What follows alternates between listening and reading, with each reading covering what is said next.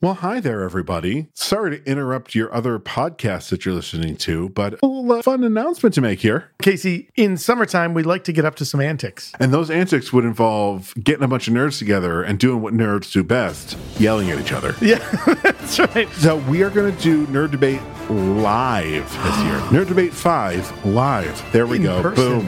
That Yes. is the subtitle. We just came up with it. We will be doing this at The amazing Bullfinch Brew Pub here in Syracuse, New York. So find all the information that you need at our social media or at nightshiftradio.com. We've drank Bullfinch's beer before. Dave, the brewmaster at Bullfinch, makes amazing beers. Check out the amazing stuff that's happening in Bullfinch. You can go to bullfinchbrewpub.com Come join us on Saturday, July the 29th. at 7:30 and be sure to be ready to listen to a bunch of nerds argue with each other. All right, we're going to leave your podcast now. Goodbye.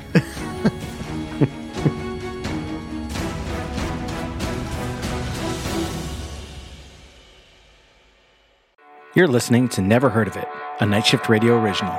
Don't forget to subscribe and leave us a rating and review if you're so inclined. For more information, visit nightshiftradio.com. So we spent a whole month uh, messing with our viewers and telling them we were going to watch one movie, and then we flip flopped and watched a completely different movie On This accident. month- on accident, totally. It was it was on accident. uh, this month, let's just say for this episode, I think the viewers are going to wish that we did that uh, too. You think so? I don't know, maybe. Interesting. Interesting. Yeah, we'll see. We'll go through it. Uh, but uh, yeah. Uh, so how are you doing, Caleb? Hey, I'm all right. And uh, my can of bubbly says, hey, you.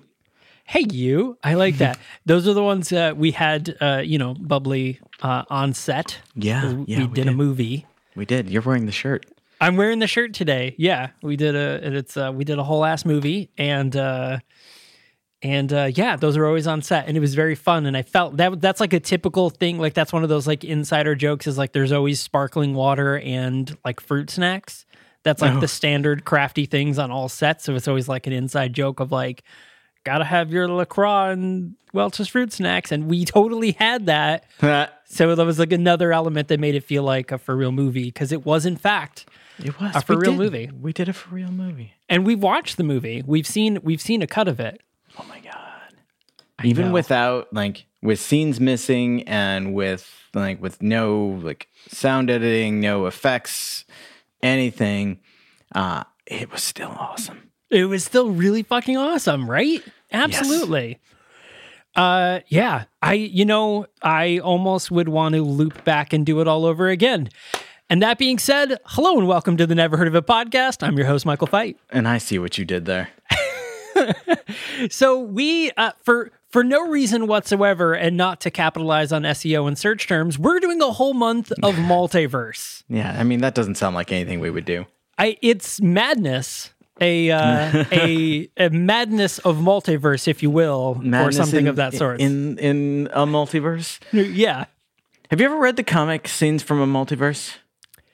No, I haven't. I want to say Like any of the strange like multiverse scenes or like the House of M or any of that stuff. Well, I did read House of M, but that's not really multiverse as much as it was a whole reboot. Uh, so you can you can read it at amultiverse.com. It's Okay. a, a web comic by Jon Rosenberg that's been going for quite some time. Jon is actually involved in the book that uh, our our friend and uh, network colleague Ethan uh, is involved with crowdfunding right now. Oh. Yeah, yeah. The uh, was it moistly harmless? Yeah, Uh, Moistly about the care- Harmless. Care and keeping of salamanders. Yep. Uh, yeah, Jon Rosenberg is going to be one of the the guest artists in that. Uh, and if you're following us on social media, you will at some point have seen us uh, share uh, Ethan's crowdfunding campaign. But you should definitely check it out. Ethan is a New York Times bestselling illustrator. Uh, he did uh, all of our avatars and like fucking half of Twitter uh, has avatars commissioned from him.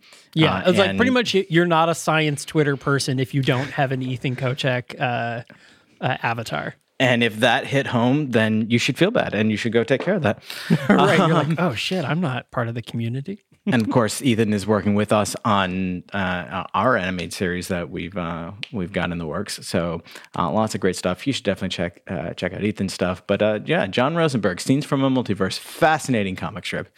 That is very interesting. No, I haven't. I, I so I assume it's just multiverse type story, right? Yeah, so it's um, it's not a necessarily a single continuous story. It, it bounces around between different potential universes. Uh, there's lots of great pop culture references. There are some kind of uh, ongoing serialized uh, bits that he will come back to, uh, but it just kind of it's all over the place. There's Doctor Who references. This most recent one has a has Pepe Le Pew. Uh, it's it's really fucking fascinating. That is really, you know, I I like, uh, you know, I like the idea of multiverse, but there's a couple of different ways you can go about multiverse. So you can do it, you know, kind of like what what we're seeing with Doctor Strange and the Multiverse of Madness, where it's infinite universes and they start, you know, colliding, mm-hmm, very mm-hmm. similar to the movie that we watched today. Or you can also do it where it's alternate timelines, where Yeah. it's like the alt history type thing, where it's like, what if what if the South won the war type thing? Like I know there was uh was it the Man in the High Castle? Wasn't that? Yes. Isn't that what the plot of that one is? Is It that was if uh, if the Nazis had won World War II. the Nazis won World War II? Yeah, yeah, yeah. So I I like that because that's it's kind of in the vein of multiverse, but it's not. It's not like it's it is, but it isn't. You know. Yeah, alternate history is definitely a type of multiverse because if you think about like the most common multiverse theory is that there are an infinite number of universes uh, that you know run alongside, parallel to, on top of, however you want to to think about it, but uh, in existence with ours, uh, and that essentially every choice that was made an infinite number of potential other options branch off. And so you have this constantly branching and, and ever increasing uh, infinity of potential realities. Uh, so the argument being made there's a reality where you and I are having this exact conversation, but I don't flip you off right now.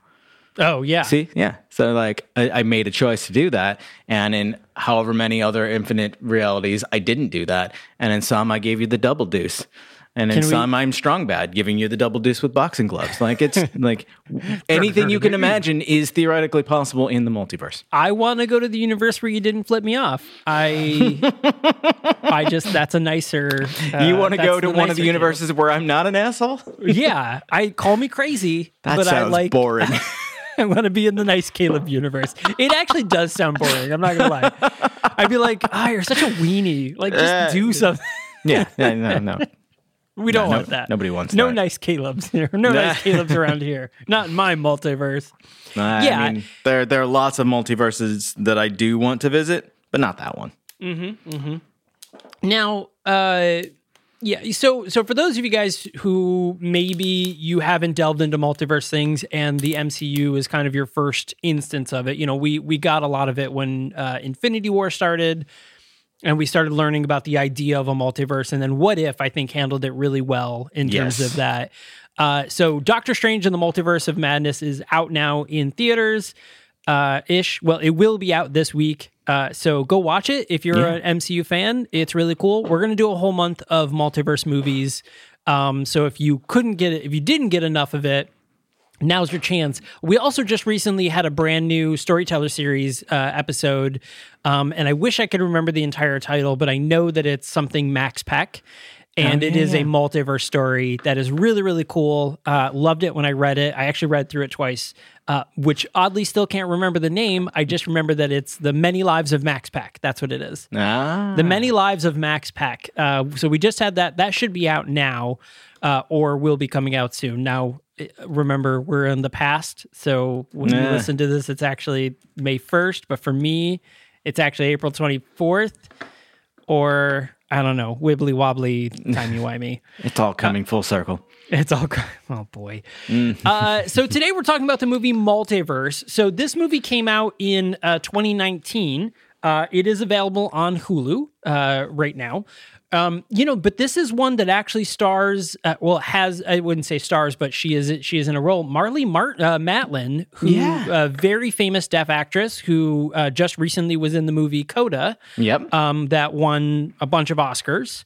Um, Um, I'm a big fan of her performances in The Magicians as Harriet. Yes, yeah, she was really great. Now I remembered her from Seinfeld. Uh, okay. because Yeah, that yeah, was like yeah. my first experience of seeing her. Uh, was in Seinfeld, but then she was in, you know, I mean, she's been in a million movies uh, since then. She's been in My Name Is Earl. She's been in Nip Yeah. Tuck, which we've talked about. and Oh, how she was in fucking Nip Tuck? weird That's that right. show was. Yeah. Oh Um, God, Nip Tuck was such a weird show. What a good show, though. Yeah, and like it's just been all over, and like I just every time I see her on screen, I'm like, yeah, I'm Harley. Yeah, that's you. You you did the thing. Yeah. No, I I love Marlee Matlin. Uh, I think she's great. When when I started watching this movie, I was like, oh shit.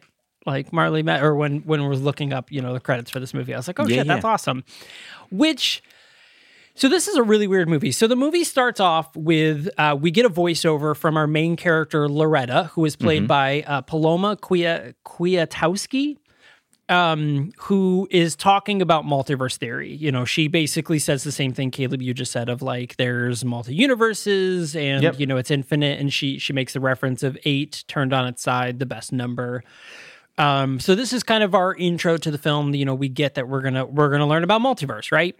and and I knew I recognized her. She was also in uh, one of the Percy Jackson movies, Sea of Monsters.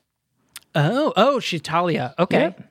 All right. Yeah. What else has she been? Oh, she was in uh, the Christmas. What is that? The Christmas. She's Christmas in calendar? Supernatural. The Christmas calendar.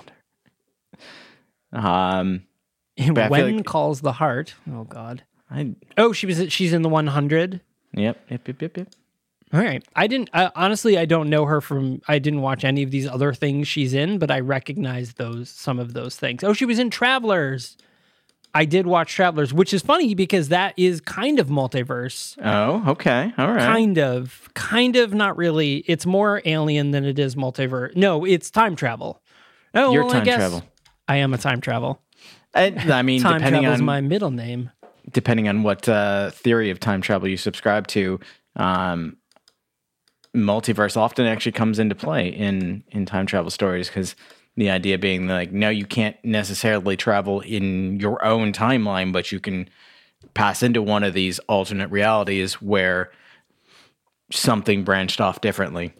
right because this is the this is like the the idea of like the bootstrap paradox and stuff like that of like if you go back in time and say don't build a time machine how did you build a time machine to go back in time Yep. and so on and so forth you know there's there's the you know uh, uh, I think we've referenced it many, many times over the yeah. past four years. We've done so many time travel stories that like Yeah. I, we definitely have talked about that. Yeah, and if you if this is your first time hearing me talk about it, Google Doctor Who Bootstrap Paradox, and uh, the the Peter Capaldi Doctor does a very good uh, bit about the Bootstrap Paradox and Beethoven. Great story. I won't even try because I can't I can't do as well as Peter Capaldi does, but amazing, amazing little bit. Yeah. So, so the beginning of the movie, we get the idea that Loretta and her group of friends, who is Danny, Amy, and Jerry, uh, fucking Jerry, uh, are goddamn Jerry. They're So- they're trying to multiverse, I guess. We've we've done this before. Uh, we we've talked about this before, but Danny and Jerry cast way too much alike. It took me half of the movie. yeah, trying to figure like, out who was who. Who was who? It was only because of uh, uh, Danny's shitty facial hair that I was like, oh, that's Yeah. Danny because he's got that dumbass peach fuzz mustache. It was terrible. But yes, you have you have these four students. They're they're the the best of friends. and They're at college together at Maxwell University, uh, which I don't I, I don't think is actually real. Um, but this this is all filmed somewhere in Ontario. So like I, I, at one point I was like, wait a second, is this like Syracuse? Is like was this a was this a Syracuse studio? it could have been, yeah. Uh, it's I mean it's Canadian Syracuse. it's Yeah. just on the other side of the same lake. It's like It's- two hours north. It might as well be. it's like staring through into a an alternate reality almost. I could have thrown a rock and hit them. So uh, but yeah, so they're they're at university together, and they are they're trying to crack the, the code on uh, quantum entanglement, uh, spooky action at a distance. Uh, the idea of you know they they well at least Loretta firmly believes in the concept of a multiverse. Uh, we get the sense that possibly the other three are just along for the ride, with at least one of them being full on skeptic. But whatever, he's there. It's fun. Um, but they're trying to figure out a way like if there's an infinite number of realities then at least one of them has to be identical enough to be able to make a, you know, some sort of connection to. Right. And, uh, you know, so uh, a couple of notable things to start off this movie, which is important as we carry on through the plot. Uh, Loretta and Danny are together. Amy is deaf, and Jerry is like a rich kid who might have some problems Yeah. be it at home problems, be it other things and issues, but Jerry Jerry is the one who's probably the most skeptic and along for the ride. Like Jerry Jerry, you know, uh, I, I say this, Jerry is the dumb friend of the group. Who's kind of just like, can I copy your homework? Like that's Jerry. Jerry is that guy. It's, I didn't get the sense so much that he was dumb. It's just that he was Well, a- no, kind because of an, he- an asshole who just doesn't really try. Like it, it feels like he's he's just there because his friends are there. Like he doesn't believe in or care about any of this shit. Because later we do see him running an experiment where he's like, where he's actually interested. And but and, and to, to that point, he's probably the one who figure figures it out. I use quotes and uh, first, which is also really annoying that they paint Loretta to be like this science prodigy, and then Jerry's over here like, I fucking figured it out three days ago, idiots. But I'm not telling anyone. It's very frustrating. it is, it is. Yeah. So so that's that. So they've started their experiment. They have a fish bowl uh, with a fish by the name of Arthur. Yeah. And uh, good old Arthur. And they're they're doing something. They uh, honestly uh, something that I liked but also kind of disliked about this movie is that they never tell you what they're doing. Like you know that they're doing something to the effect of multiverse, but they don't try to junk it up with a bunch of science jargon or anything. Like they do a very little bit. They'll say some things, but they never say like this is what I'm doing, this is how I built the thing. And I kind of like that, you know, like the detachment from so it doesn't get to like all right, well now you're just making up words or like that's not how that works, you know. Yeah, and I, they uh, they definitely toe that line a little bit. Um, but it, it's the, whenever you're trying to do science in a movie, especially if your writers aren't themselves scientists, uh, just keep it as vague as possible. And this, like, top notch, well done. The writing in this movie is actually mostly very good. I was. Uh, I, I was pleasantly uh, pleasantly surprised after the month that we just had. yeah yeah i you know i agree with you with the vague uh the vagueness i think it worked my only issue is is that minus the minus the sciency part of it i never got a full sense of what it was that they were trying to do. Like they were trying to do something with multiverse but what? Prove it? Transfer to it? Like what is it they were trying to like all all loretta like it could have been just one throwaway line Sure. where Loretta was just like i'm just trying to prove that the multiverse exists or i'm trying to travel to the multiverse or see the multiverse like communicate with the multiverse. Like it was we just didn't really know what. We knew we knew why but not the what during the opening sequence, she makes some sort of comment like, "Did you feel that? I think something came over." So the the impression there is that they are trying to somehow make a bridge between two universes to allow anything to cross over. Which I think probably the the core purpose here is to prove multiverse theory correct. Uh, Yeah. And in doing so, like in, in order to do so, they are probably trying to um, prove that they can cross that uh, that divide by having something physically transfer between uh, universes. which i think is what arthur was Yeah, the implication being that Arthur is their their test subject because they're they're trying to they're basically trying to study quantum entanglement. The idea that to that that any uh, given particle or object or whatever exists in uh, two different states until it's observed, and once it's observed, uh, it is um, you know it it becomes whatever you have observed it to be, but then. It's entangled with another thing that, like, uh, it's, it's, again, fucking Google it. Yeah. They're, they're trying to, to do that, and they're they're using water, thinking that like that the water would be uh, a, a, a- enough free flowing particles in order to prove this entanglement theory. You know, and one of the things that I thought was actually uh, that I did think was kind of smart that they did and talked about was, you know, they, you know, talking about the water is like what we need is something large enough with the exact same signature with enough particles to sample like a large enough sample size but it's all the same sample to basically lock that same sort of part- particle signature across each multiverse which i think is actually a very interesting way to go about it and that's just enough of a smart thing where you're like yeah that's a poss like that doesn't seem super impossible. I mean, it seems like, you know, a very science fictiony thing, but it's Yeah. probable science fiction And and, not like, you know, whatever. They're focusing on something that is not itself alive, so they're not trying to necessarily bring a an animal, vegetable, mineral, human, uh, whatever. Uh, Right. They're they're trying to make connection via an, an inert medium like water, which Yeah. I think is is interesting. Which again was very smart. So, uh, so right off the bat, the very first thing, you know, they're like, "Oh my god, do you feel it?" And Jerry's like, "Meh." And Amy, um, again, who is deaf, is is like, "Yes, like I'm seeing sign, like she's she's pointing to computer equipment, the implication that she's getting some sort of signal or sign that yes, something is happening." and you know loretta's like we need we need a bigger uh you know more water. Someone makes a comment like a bigger fishbowl and she's like yes but like bigger bigger. So they decide to go off to the ocean. Um, so they grab all their equipment. They throw it in their car. They are driving in jerry's white bmw we're gonna uh, also this is a point. We need to point out this specific uh, uh, vehicle. It's late at night. They start driving. You know meanwhile like they're all in the car and they're like this is exciting jerry's driving very fast and he's talking about how excited he is he's like but you know like hey we gotta like we're doing this fast right you know he's being all cool he's the cool rich kid right Yeah, yeah. yeah.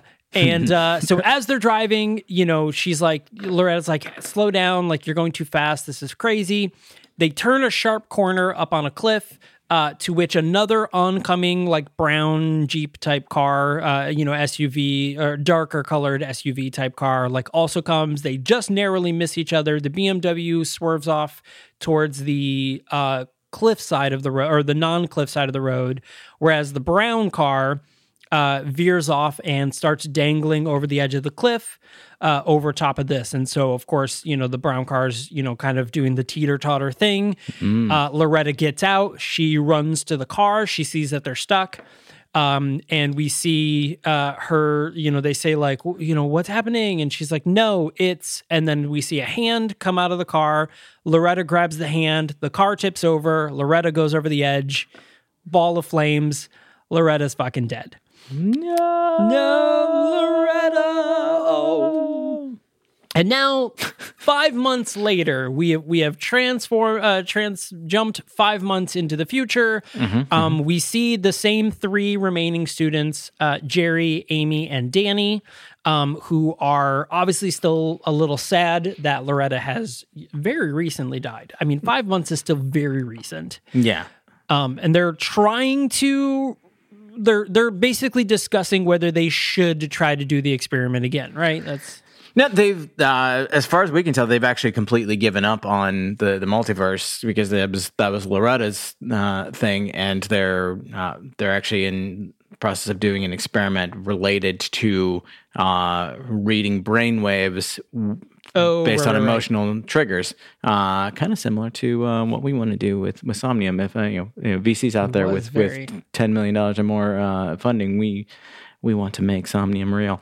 Uh, anyway, uh, they're they're using like various emotional triggers, and they're reading the the brainwaves generated in Danny's reactions to it. So it's it's Jerry that's leading this experiment, which uh, again goes to why I don't think he's like a fuck up or like a hanger on. I just think he didn't care about the multiverse at all. But like maybe you know, maybe psychology is part of his passion or something. Who we don't fucking learn enough about him to know. We know that he has at least one science trophy.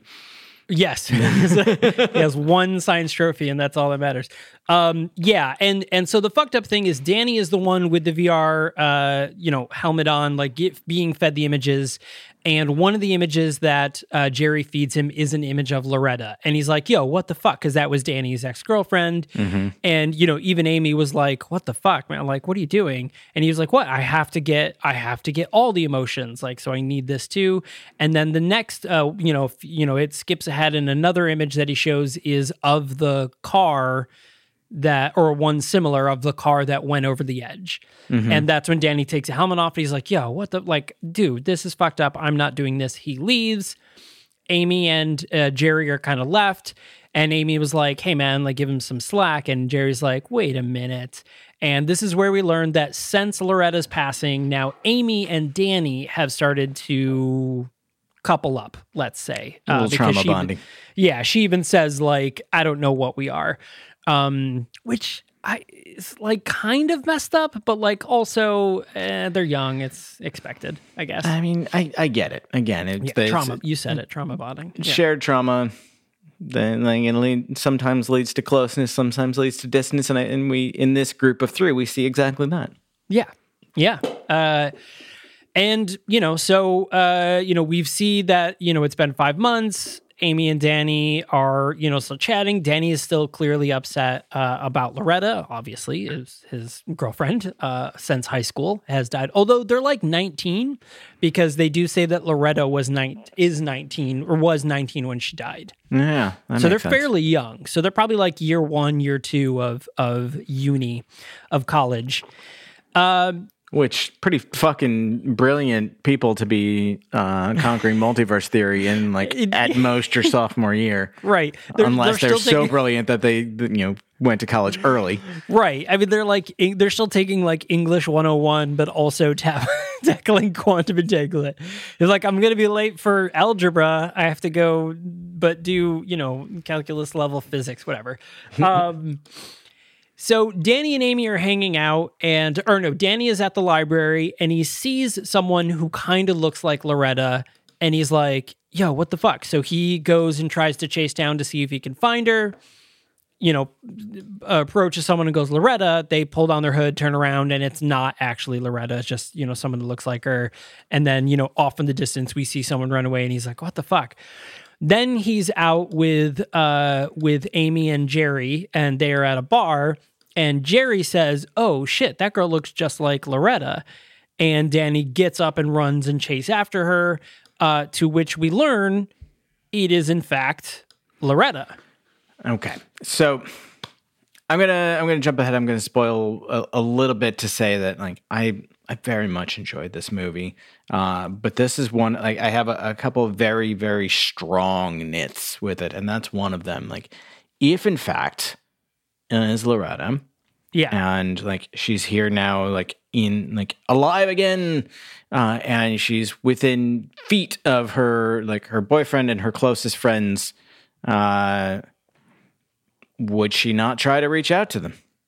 Well, so that's my thing is that the time distance from when uh, Danny sees the one in the library to the time that he sees the one in the bar takes place over the course of a day. mm-hmm.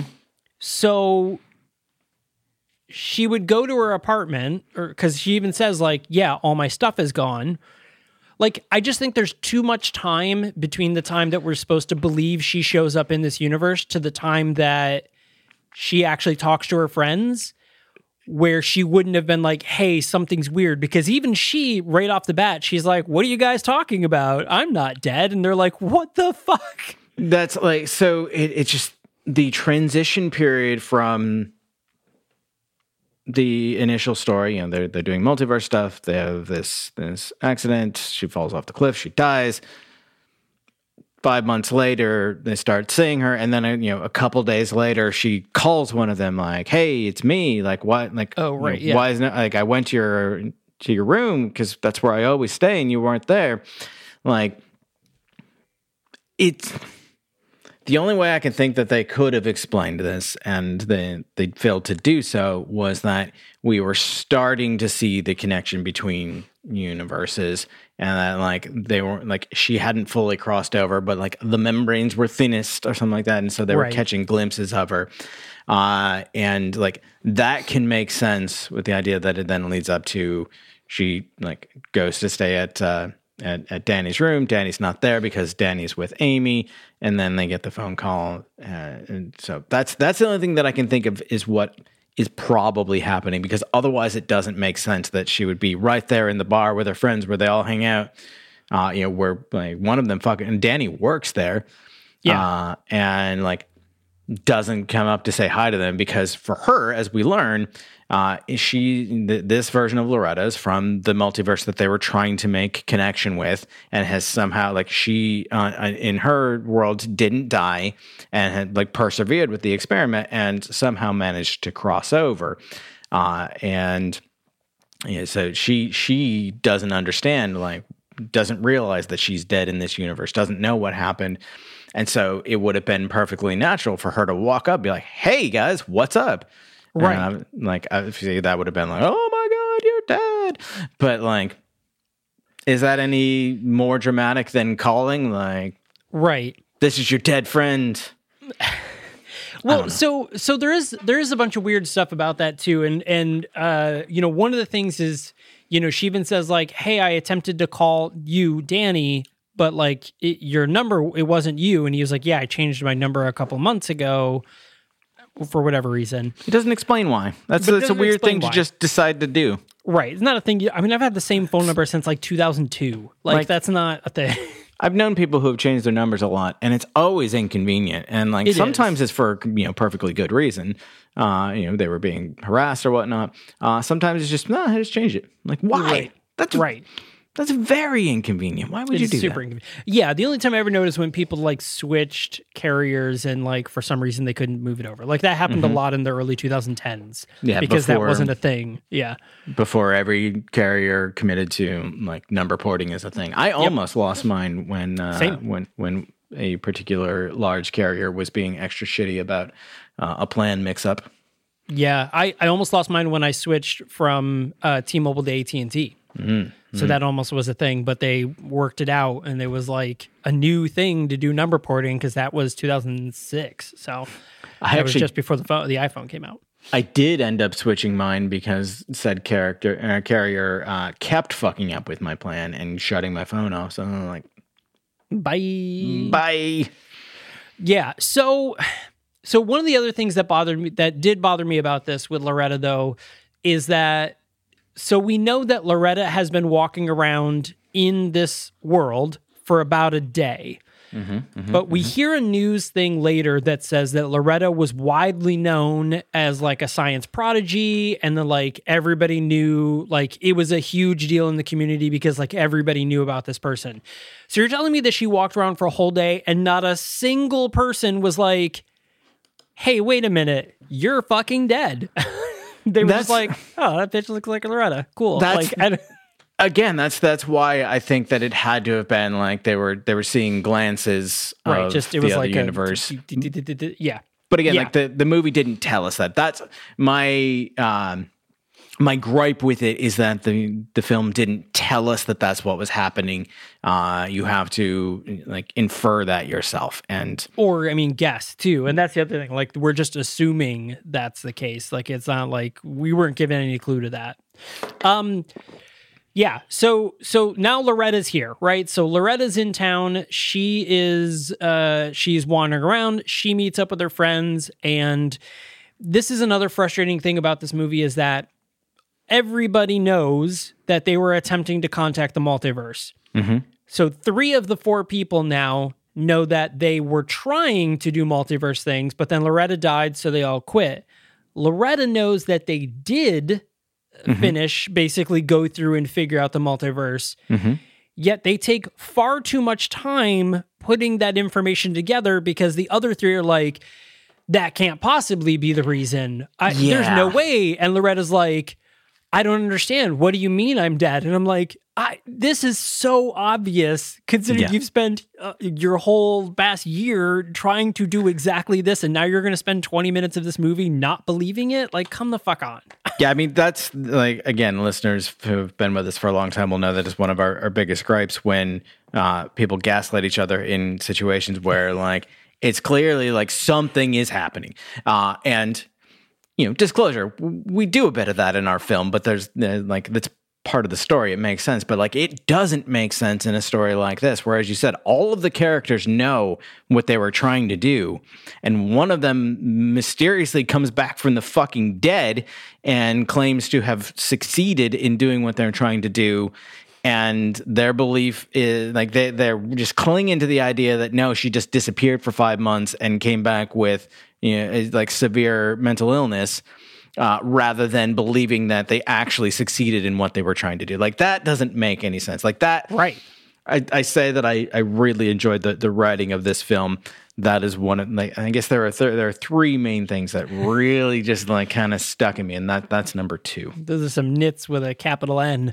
Um, yeah, you know, that is that is right. I mean, they do spend a lot of time gaslighting Loretta into thinking that she's crazy, even though she comes back with a tattoo about entanglement. It's like the the infinity symbol with the word entangled inside of it. Which I think might have been an alternate title for this film. I, Um, I saw a I was- poster with that. I was lit. Yeah, and entangled is the original title. Yeah. I was just gonna say I feel like that's a better that's a better title than multiverse because I'll be honest, I don't think this is a multiverse story. It is a multiverse story, but it's. It, it it leans too heavily on the idea of like a, a crossover between just two specific uh, realities in the multiverse. It doesn't really expose us to the multi in multiverse. Uh, Yeah. So that's I, I agree with you that Entangled was a better title. I just don't agree with why. Yeah, but I think entangled. What what was the the Catherine Zeta Jones film? That was Entanglement, right? Yeah. Yeah, with uh, Sean Connery and uh, Catherine Zeta Jones. The one where we're to believe that Sean Connery at like 70 was definitely uh, getting Catherine Zeta Jones at like 30. Although I mean, I would. I've, I've, I mean, I've, I've heard enough women speak about their, their feelings on uh, Sean Connery to believe that. Uh, okay, so here it is. I, I, I, I tried to get into this earlier, but I was, I think I was mixing up uh, two different uh, uh, physics theories. But quantum entanglement is a physical phenomenon that occurs when a group of particles are generated, interact, and share spatial proximity in a way such that the quantum state of each particle in a group cannot be described independently of the state of the others, including when the particles are separated by a large distance.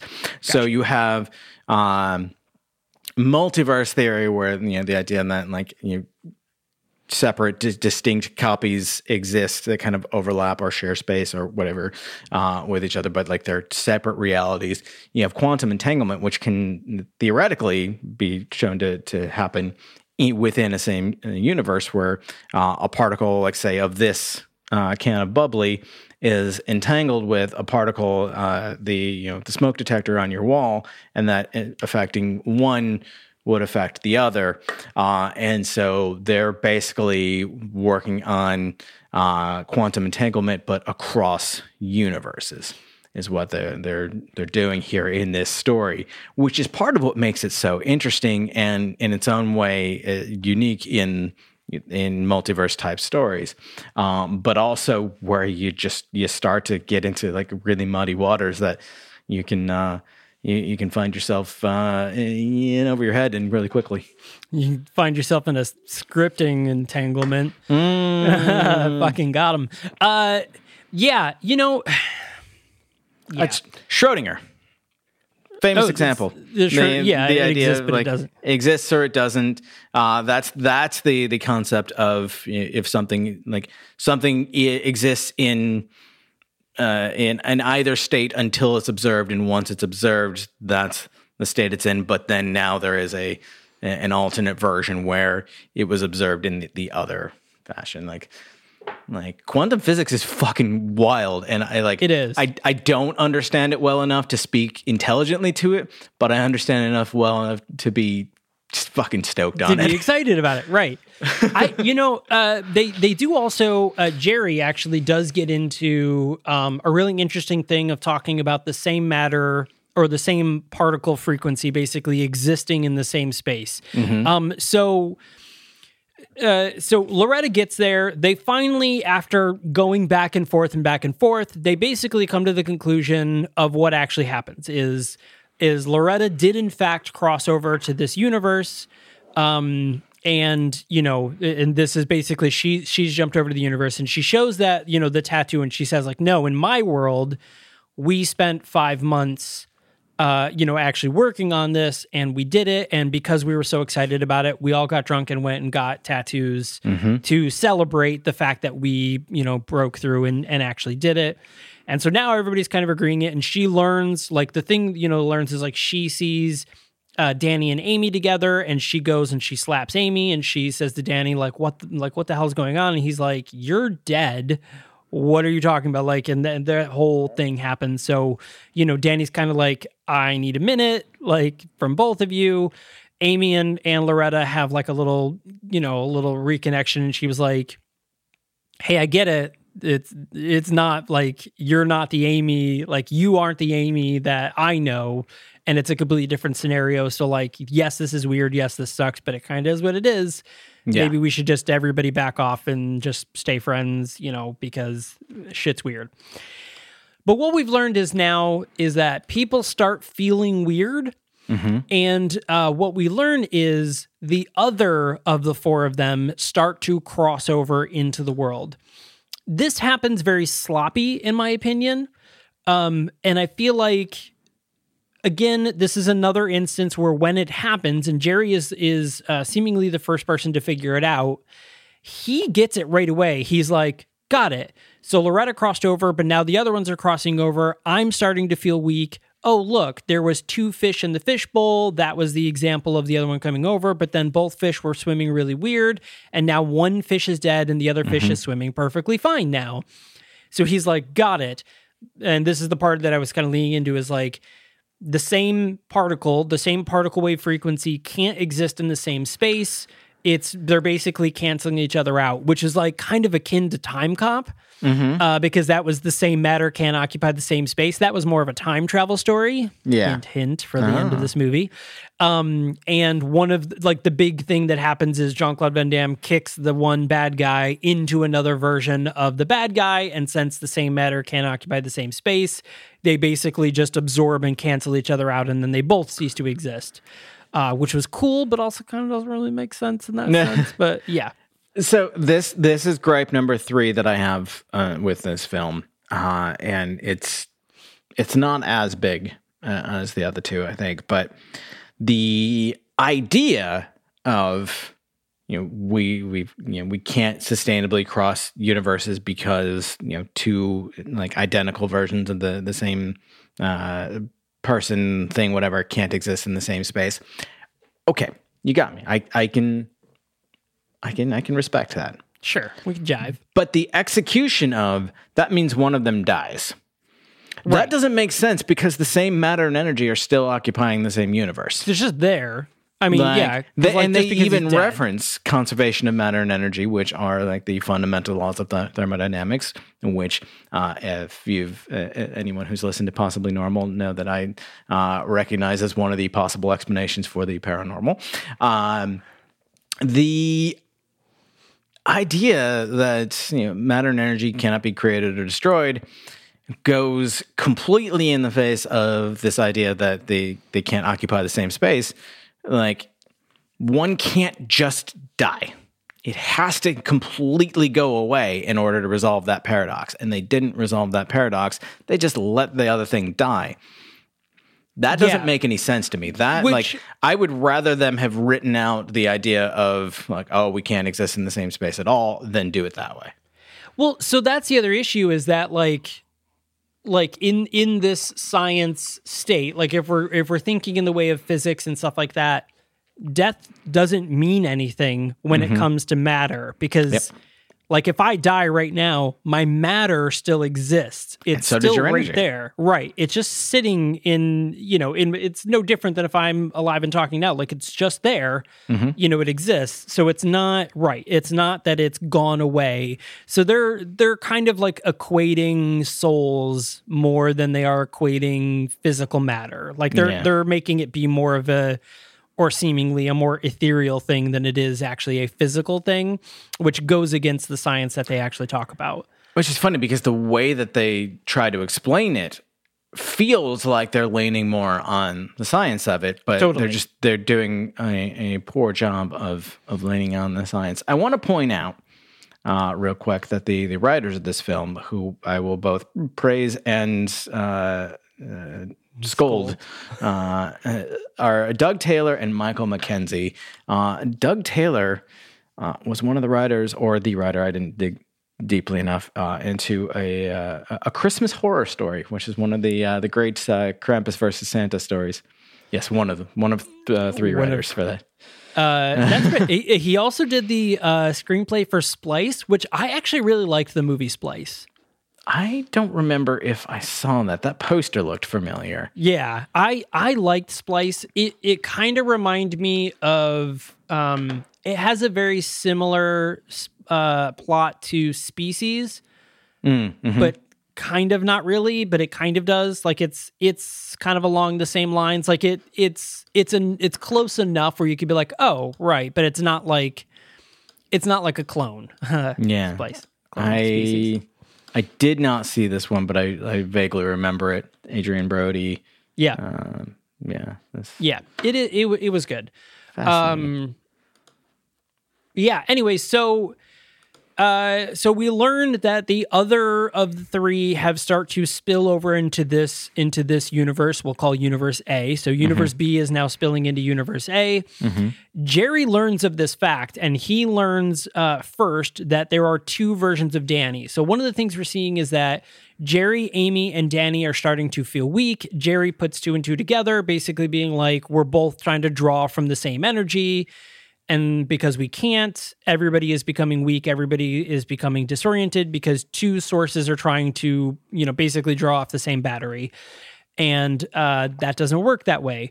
So what Jerry does is he brings Danny down to this this basement area of of the university, which he had gotten a key to, and he shows Danny that he is in fact from the entangled world. We'll call the entangled world, the universe B and he s- slips Danny a Mickey and he kills Danny A.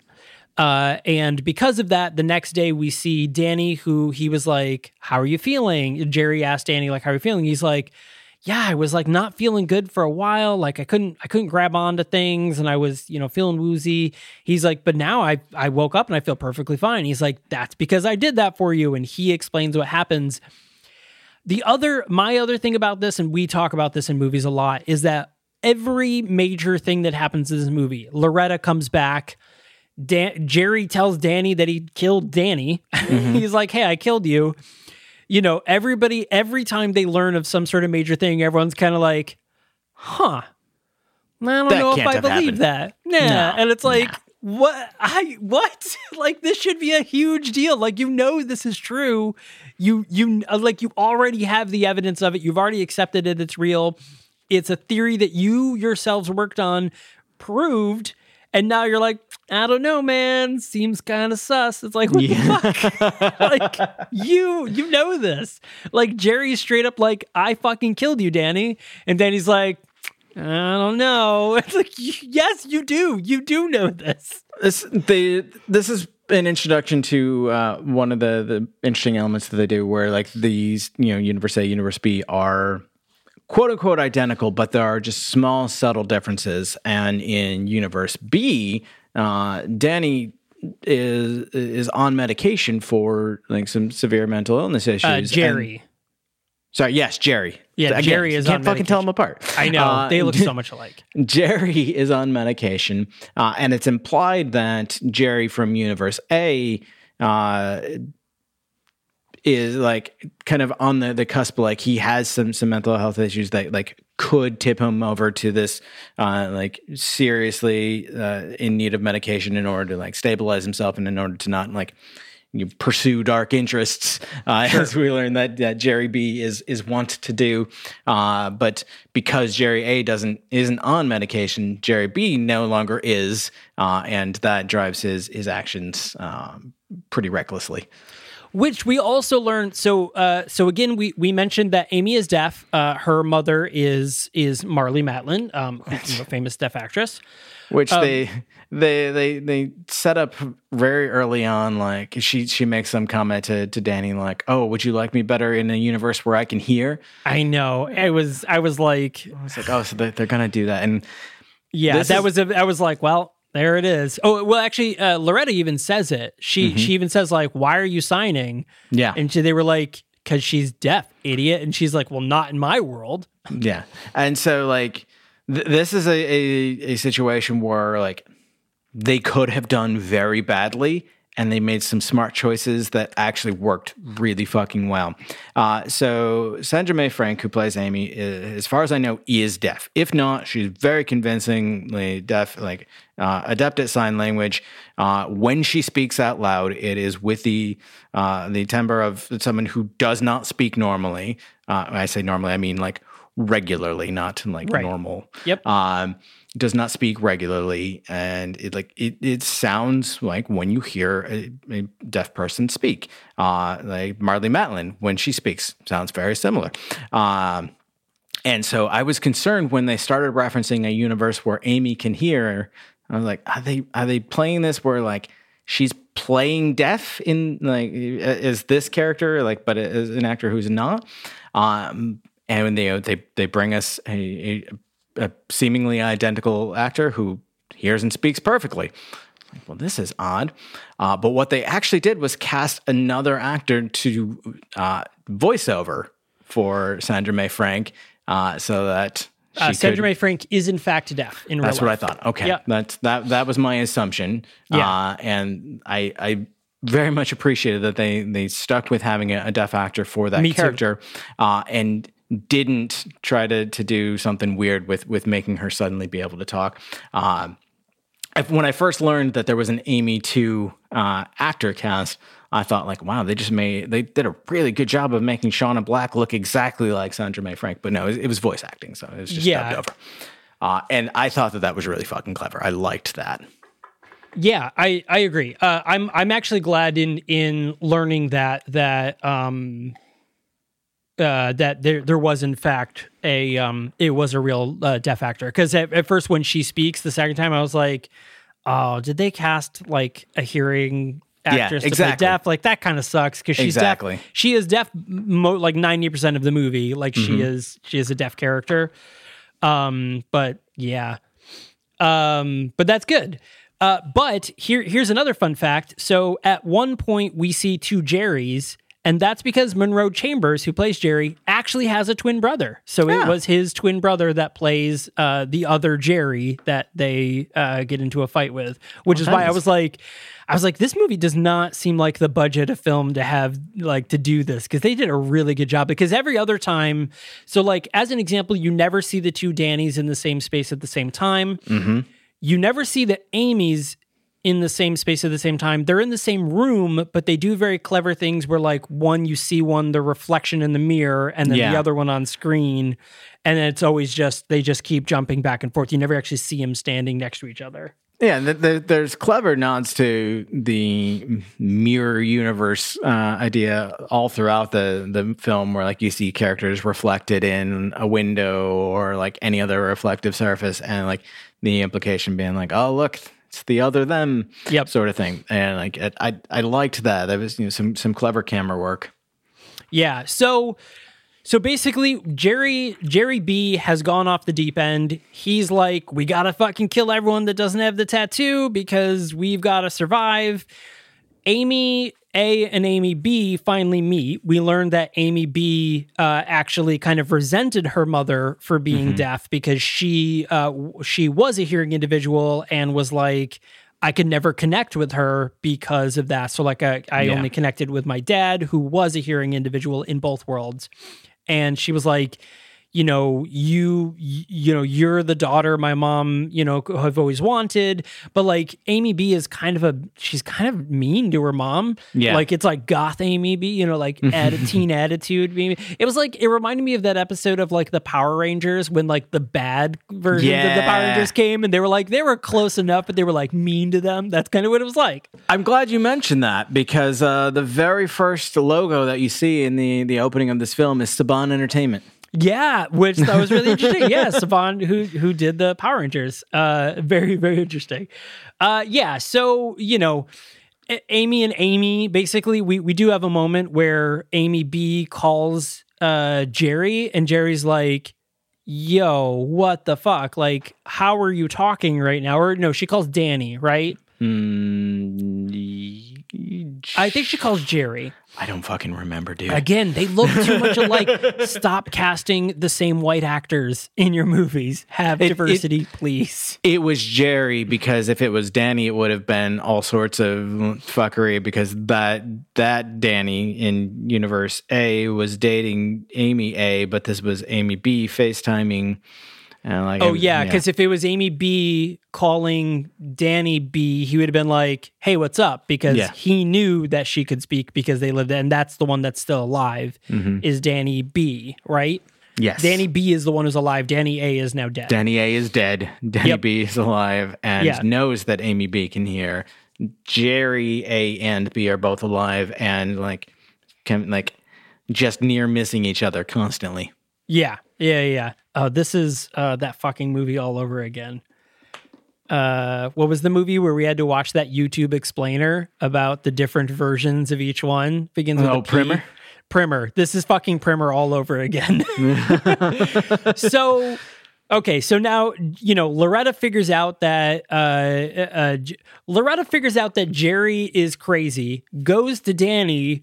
Where she wakes up, Danny is like, "Hey man, I think Jerry's crazy," and he's like, "Yeah, why do you think that?" She's like, "I don't know." And he's like, "Yeah, you know, now that you mention it, he did say that he fucking killed me, and I'm just going to be the most cavalier person in the world about it." She's like, why didn't you fucking say something? And he's like, uh, I don't know. And uh, it was just like, what the fuck is going on?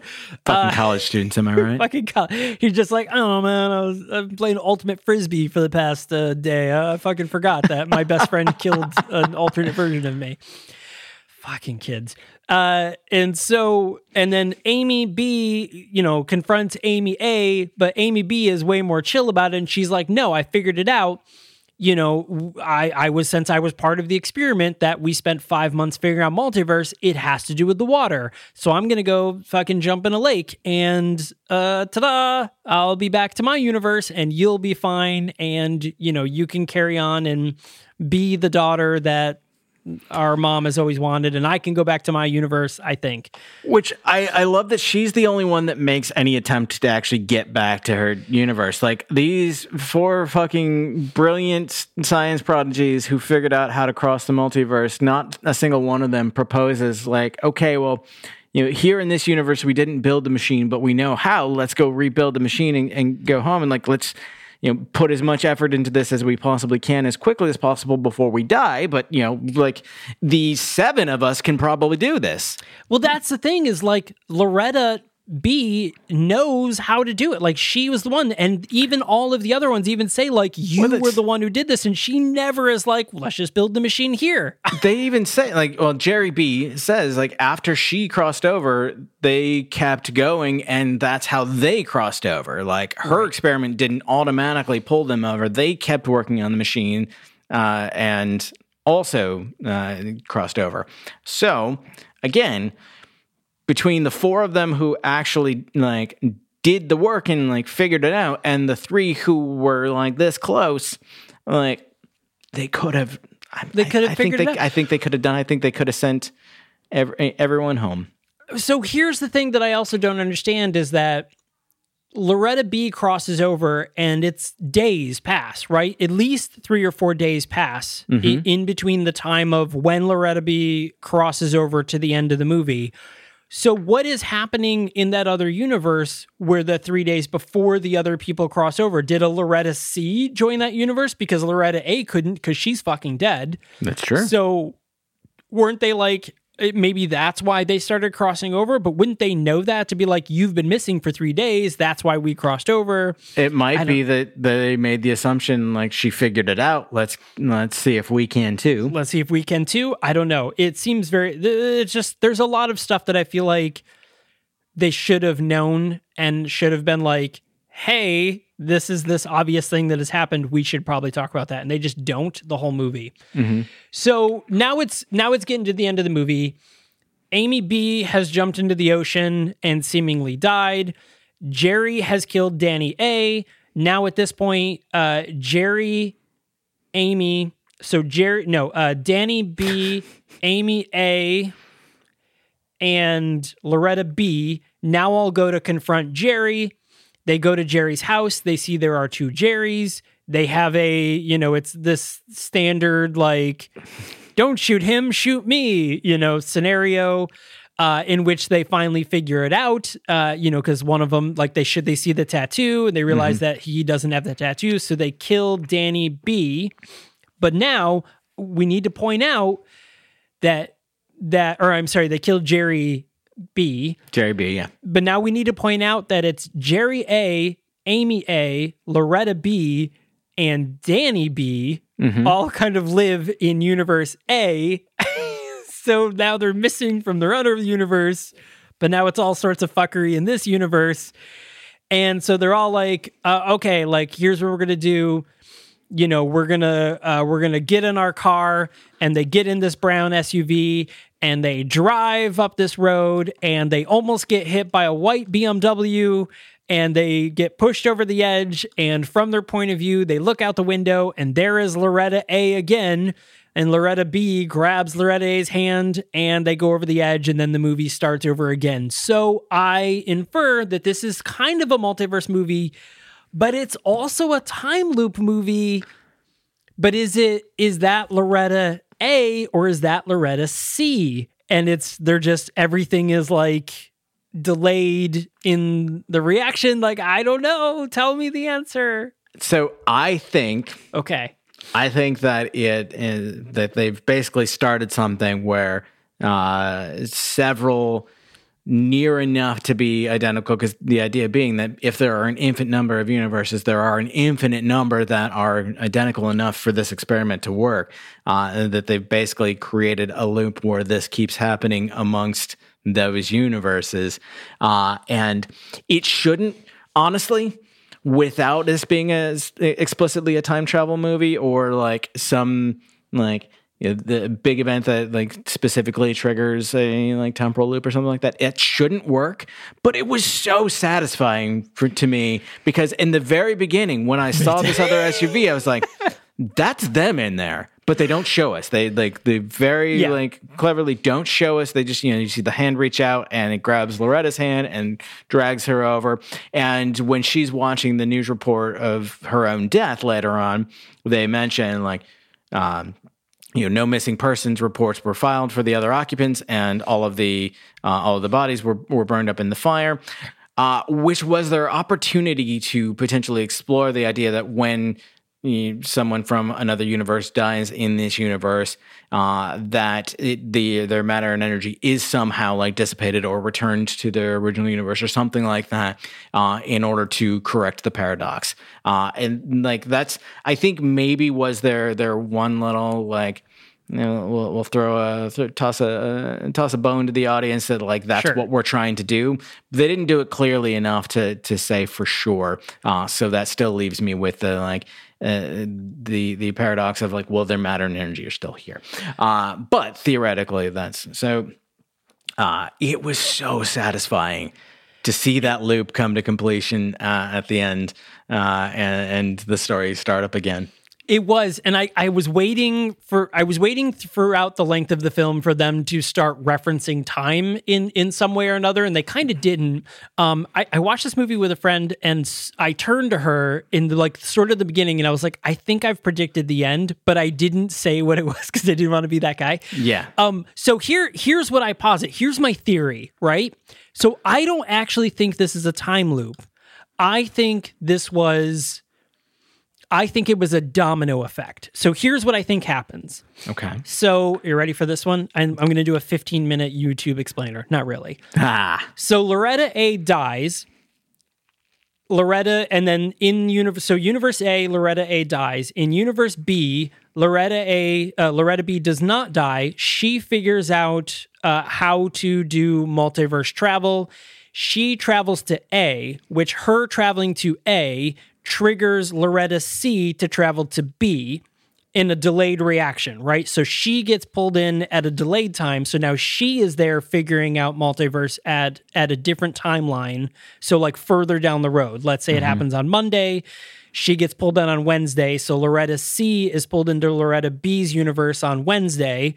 And by Friday, figures out everything. And now she, uh, at this point, Loretta B, uh, it gets pulled back. So Loretta C moves to Loretta B's universe, where Loretta B's universe. So Loretta B dies in the end of uh, in Universe A, which pulls Loretta C from Universe B to Loretta to Universe A.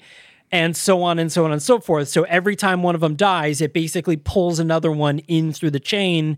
And it basically creates this it's not a loop, it's an endless scenario where the same situations keep happening, but they're being delayed. They're waiting for that domino effect of each. So it's, you know, B moves to A, C moves to B, D moves to C, E moves to D, so on and so forth. And it keeps pulling that scenario because each time the same events happen because they're now living them, but just a, a week later than the other one. So it's not like it's happening on the same day. It's happening just a week later, and then a week later, and then a week later, and it just keeps happening, happening, happening. And it just so it's not necessarily a loop, but it's kind of a loop. It's not a it's not a circle, it's more like a freaky circle. that's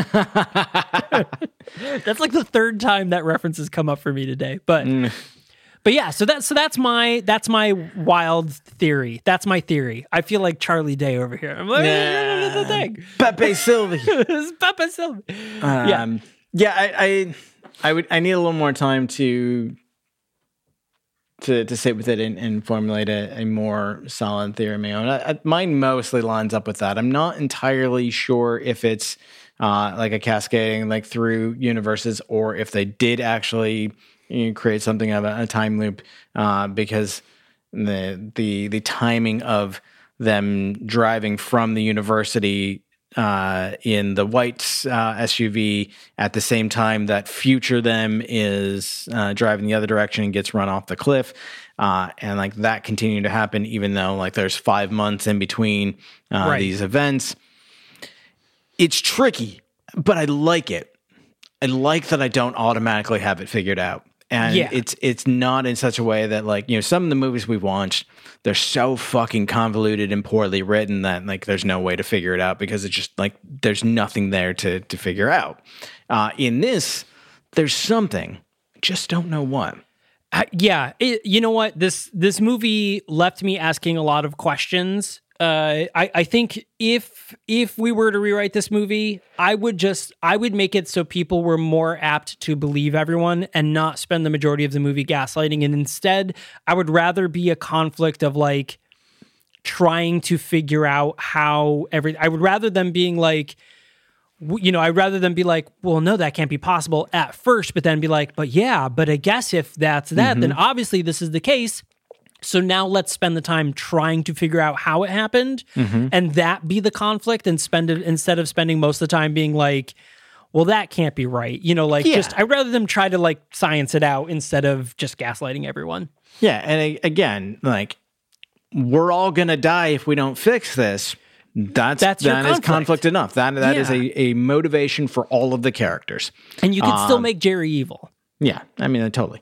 Uh, but like this group of scientists who made this amazing breakthrough, not falling back on that science to fix it when they realize like shit, things have gone horribly wrong.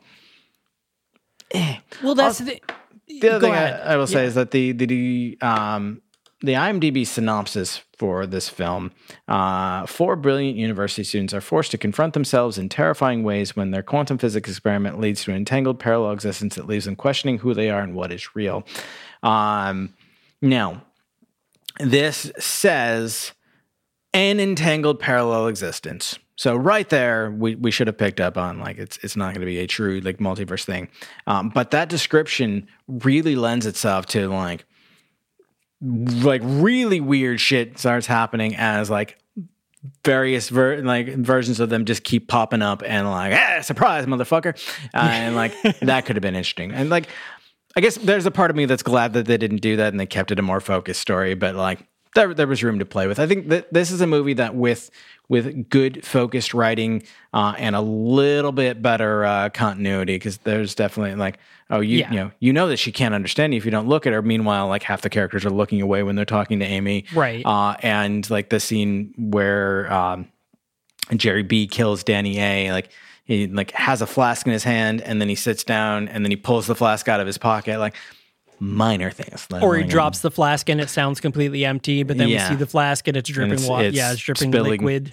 Yeah. um, which was it poison? Because you know, there's a moment where like he holds his hand over uh, Danny's face, like he's trying to um, like smother him, but like much like an idiot wearing a mask, he's not covering the nose. right. so it's Uh, like, is he muffling his screams or is Yeah, he trying like to what- suffocate him? Yeah. yeah, uh, minor things. And I don't. I have a lot of thoughts on this movie, and I basically my, my point being I think this is one that with with uh, a bit more time spent on writing, you could have gone longer with the film and given us a bit more. Like you don't have to tie it up in a neat little bow. Like a story like this doesn't need that, but give us a little bit more substance. Yeah. I, so my my uh, several critiques about this movie is one, no gaslighting. Two, I think the movie should have ended when Loretta B dies the same way that Loretta A does. Yes. I, I didn't because they started it back at the same beginning of the movie where it's you know them talking about the fish. They get in the white car and they drive away. I don't think we needed that. That i think was inferred when we see the scenario happen from the other perspective. They could have just ended the movie there. But Yeah. that being said this movie's only an hour and a half long and i agree they could have cut that part out and put that in the middle of them doing it. Because amy figures out potentially we they could have gone down the road of Amy figuring out, you know, like I go into the water and that's how I go back to World A. go for it. I, you're excited. So they're like they make a big show of there being like the car explodes when it goes over the cri- cliff. Right. But what if the bodies end up in the water and that's how And that's how not go found. back They and get- it they- recycles. yeah. That's very possible. Yeah. I so uh so Multiverse is streaming on Hulu. So should you watch this movie?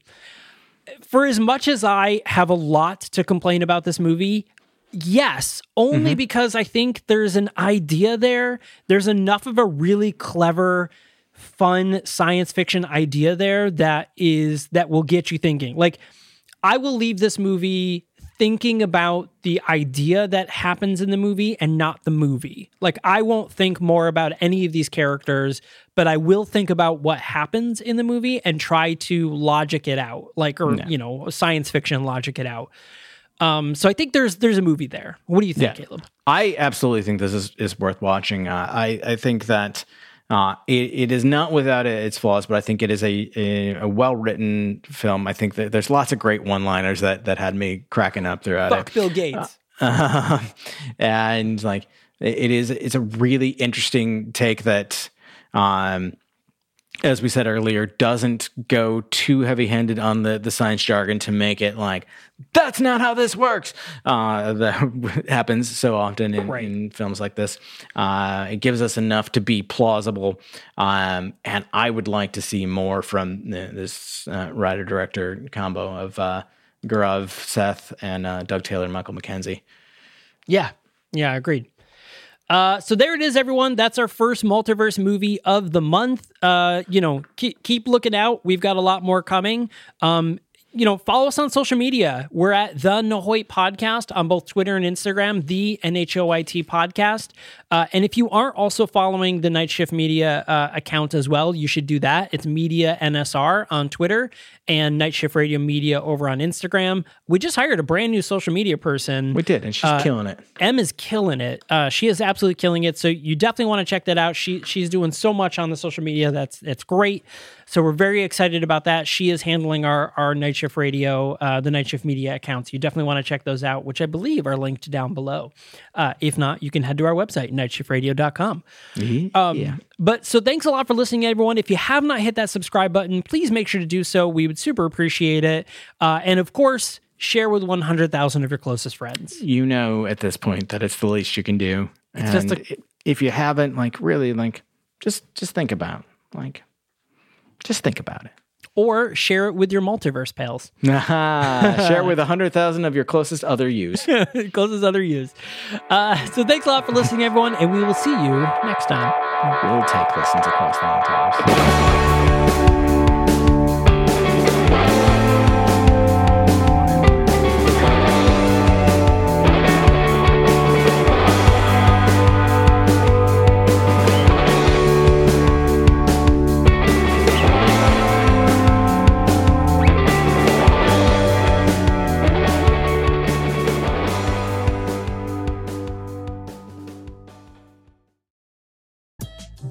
Father's tragic past, hidden in the adventures of a cartoon mouse.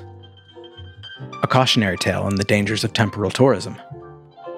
A woman searching for answers after the death of an old friend. This is the Storyteller Series, a Night Shift Radio original. Every month, we bring a new short story to life in a full cast audio drama. We publish a second exclusive story to our online print edition, and we give you a glimpse behind the pages with our author interview series. Subscribe to the Storyteller series wherever you listen to podcasts, and visit nightshiftradio.com for more information.